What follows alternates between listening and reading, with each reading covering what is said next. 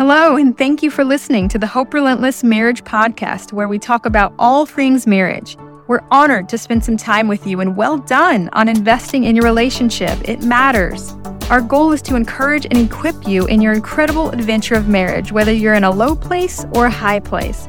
This is for us, those courageous enough to believe we can actually change the world, one marriage at a time, starting with our own.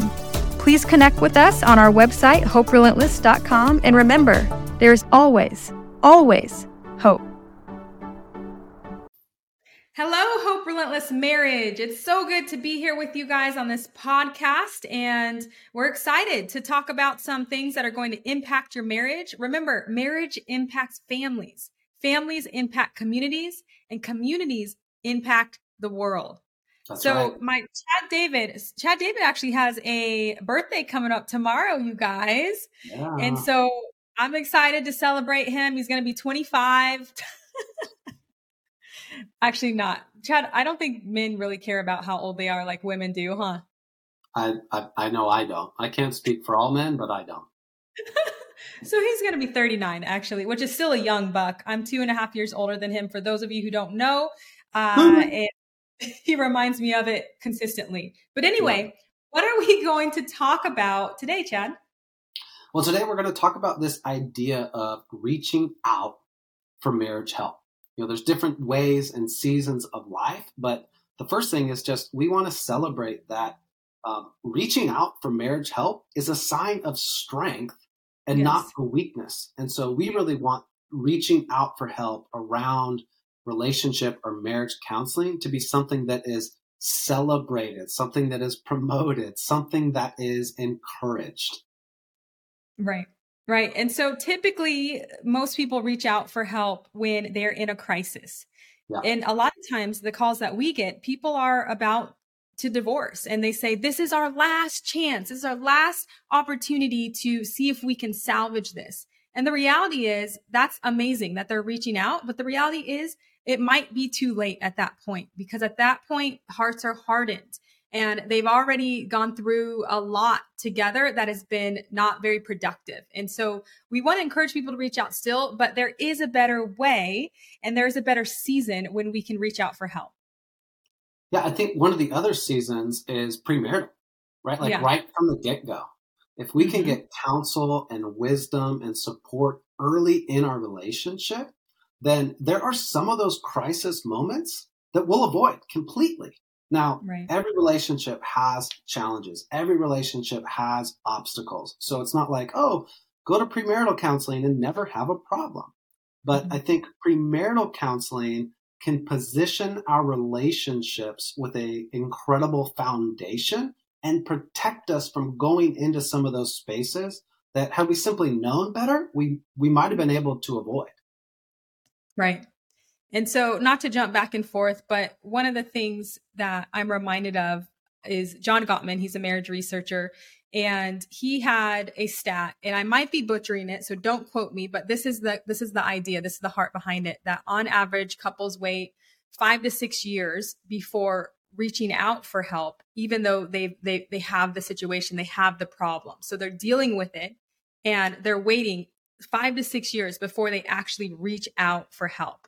The only difference is the amount of time might be different. It might be seven, but the point is many of us wait way too long to re- to reach out for help and all of us continue to do that because of the mentality the mindset we have so at Hope Relentless, we want to help you reframe what it looks like to reach out for help. It's not just in crisis. Like Chad said, premarital is huge. I love working with premarital couples. I get a little giddy, to be honest, because I tell them, honestly, my goal is not to keep you together when you're, when you're in premarital. It's to help you become aware of the person that you, you hope to marry one day and decide if it's actually going to, to be a good fit. Decide if it's actually someone that you feel like you could build a life together with. So premarital is crucial. It's a time of, of fun, but oftentimes there's a lot of rose colored glasses when yeah. it comes to premarital counseling.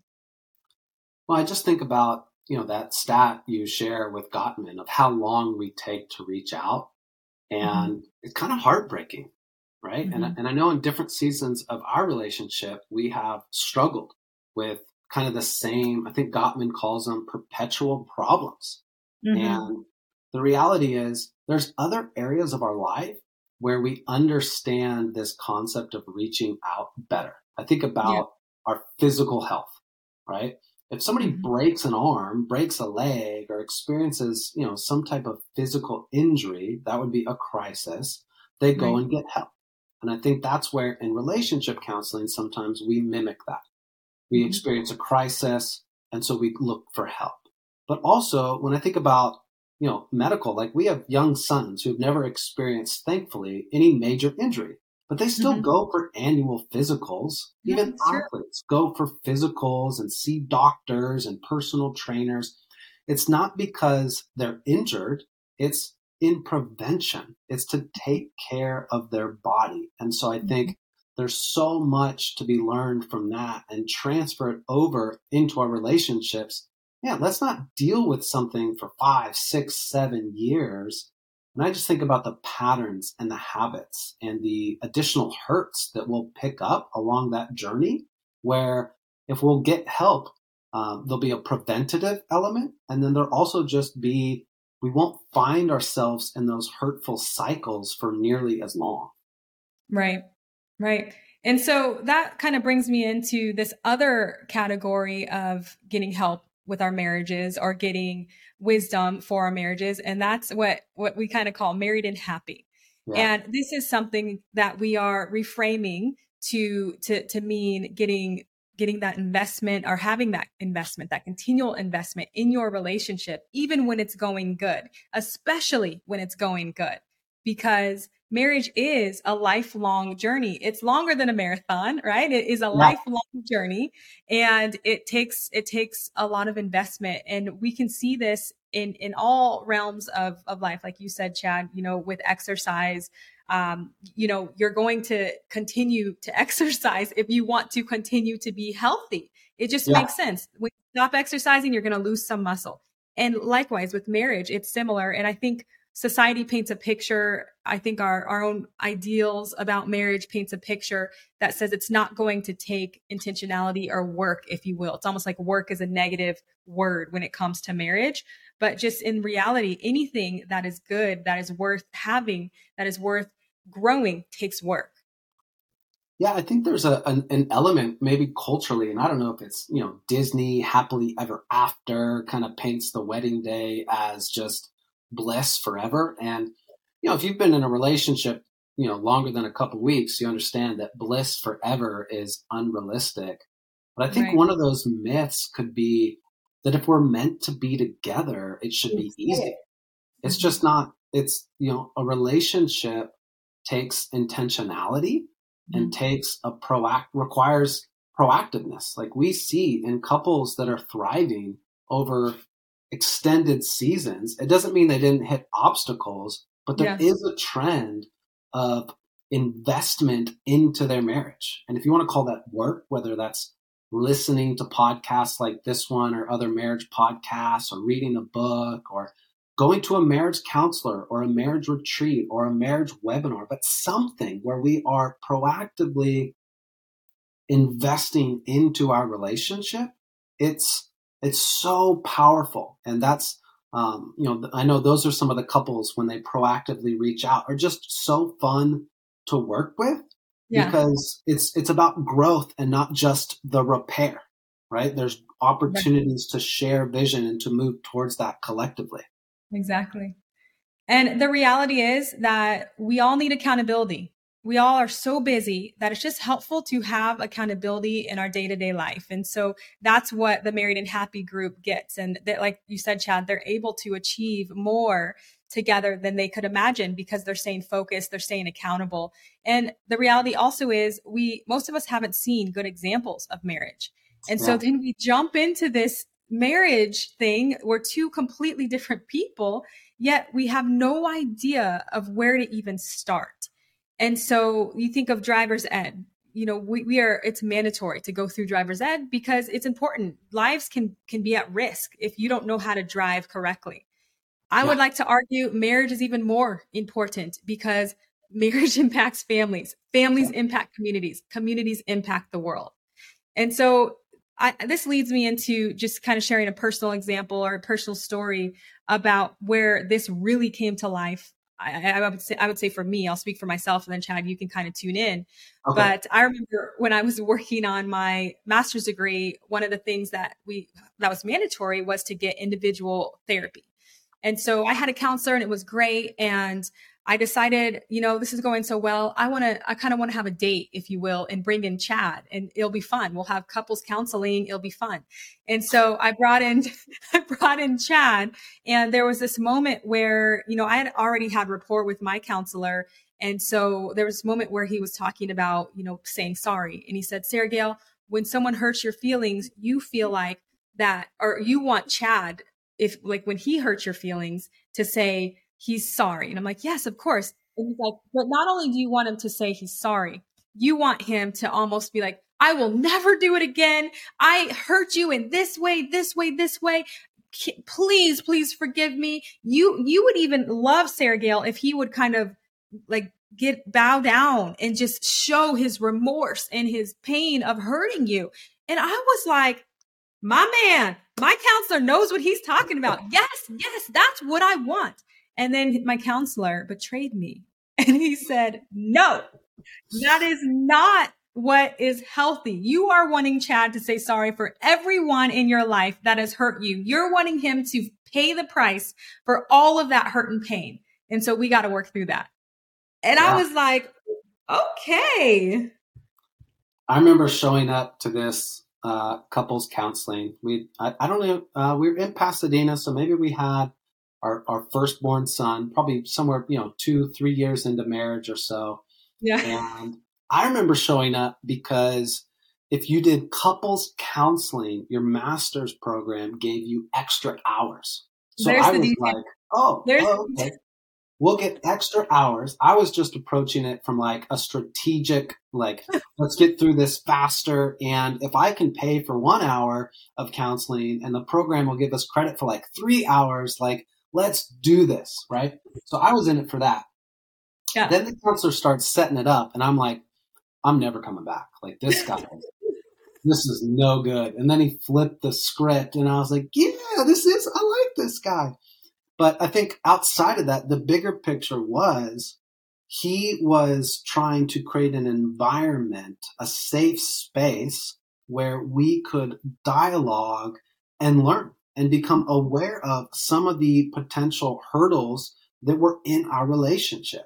We mm-hmm. didn't show up there like, you know, with boxing gloves on, trying to, in, in a really difficult season. It was literally like, like fun, hey, come is, on, let's hang out. Yeah, but then we were able to learn and potentially avoid some of those moments or just you know, one of the things that I like about counseling, even in a, in a good season, is it creates a safe space to potentially talk about challenging topics. Mm-hmm. You know, and so so a, a, different thing that I remember was premarital. You know, so it looks like there's a couple things that we've done right, and maybe we stumbled into them in our relationship journey. But now, at you know, 17, almost 18 years of marriage, we're reaping the fruit of that Mm-hmm. I remember we went to premarital counseling at our church. And uh, the first time, I think I was like 19 because we got married when I was barely 20. You were 21. Mm-hmm. And the pastor was just like, man, it seems like you guys are awesome people. It seems like you guys love each other. This is going to be great. Mm-hmm. And we both walked out of there concerned. We were like, ah, I feel like we need more than just a pat on the back. And I remember yeah. we went to a different pastor and he really gave us some practical tools, you know, some of those being on what it is, the, the different challenges that an interracial couple might face that is mm-hmm. unique mm-hmm. to them.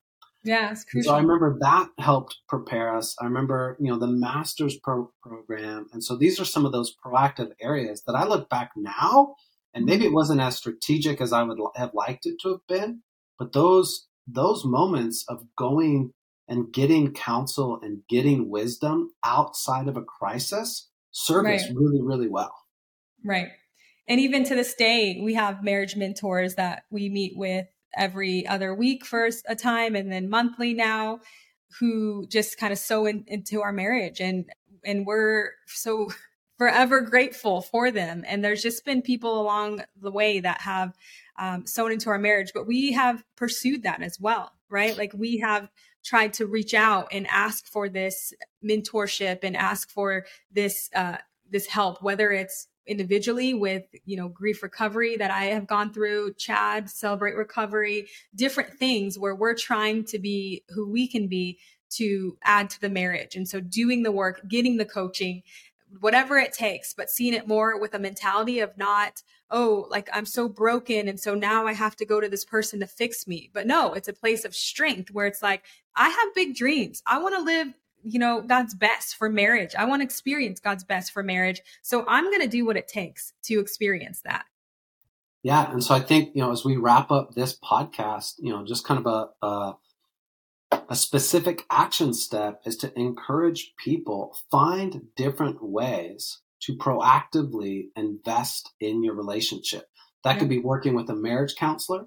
That could be um, reading a book on marriage. That could be having an older couple that maybe they're not, you know, trained, but they're, they've got a thriving marriage and they're further mm-hmm. down the road of life and can speak into your relationship, can speak into your marriage. But there's so much fruit to be experienced on the other side of taking intentional action steps to invest in your marriage. Your marriage is worth it. Your relationships are worth investing into. And if Hope Relentless and our team of counselors can be a part of that, we would consider that an honor and a privilege.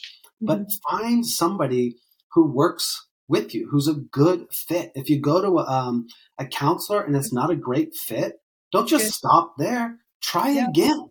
Try yeah. again. You know, I, I've been to restaurants, walk in, get food. The food sucks. It doesn't mean I've never gone to another restaurant, right? It's mm-hmm. understanding that when we get counsel and encouragement and support, it's going to help our life thrive and continue to move forward. Right. Last thing I'll say is we don't know what we don't know. And so the thing I didn't tell you guys is I went to my counselor and you know when we when I when Chad came in with me and we did the couples counseling that was supposed to be fun, a big part of our life at that time was I was having a hard time saying I'm sorry. And basically through this you know, time with the counselor and with Chad, I learned, wow, wow, this is why I don't say I'm sorry. There's more to the story than this. And so from that point, I realized my son was not saying I'm sorry. That's and right. it was it was all it was all connected. And so after I realized through that couples counseling what I was expecting Chad to do when he hurt me. And so this is why it was so hard for me to say sorry because I felt like it was, if I had to say sorry, I, I messed up as a person. Like it mm. impacted my value. And so now I realize why it was so difficult. And then this is what I was perpetuating in the next generation, generation. So this wow. is the power of getting just that different lens. You don't know what you don't know. And, and so we want to encourage you, like Chad said, reach out for help. You're worth it and it's going yeah. to be worth it. And I want to tell you the fact you're listening to this, well done. I want to encourage you in that to continue to listening to our podcast, other podcasts. And just remember, there's always, always hope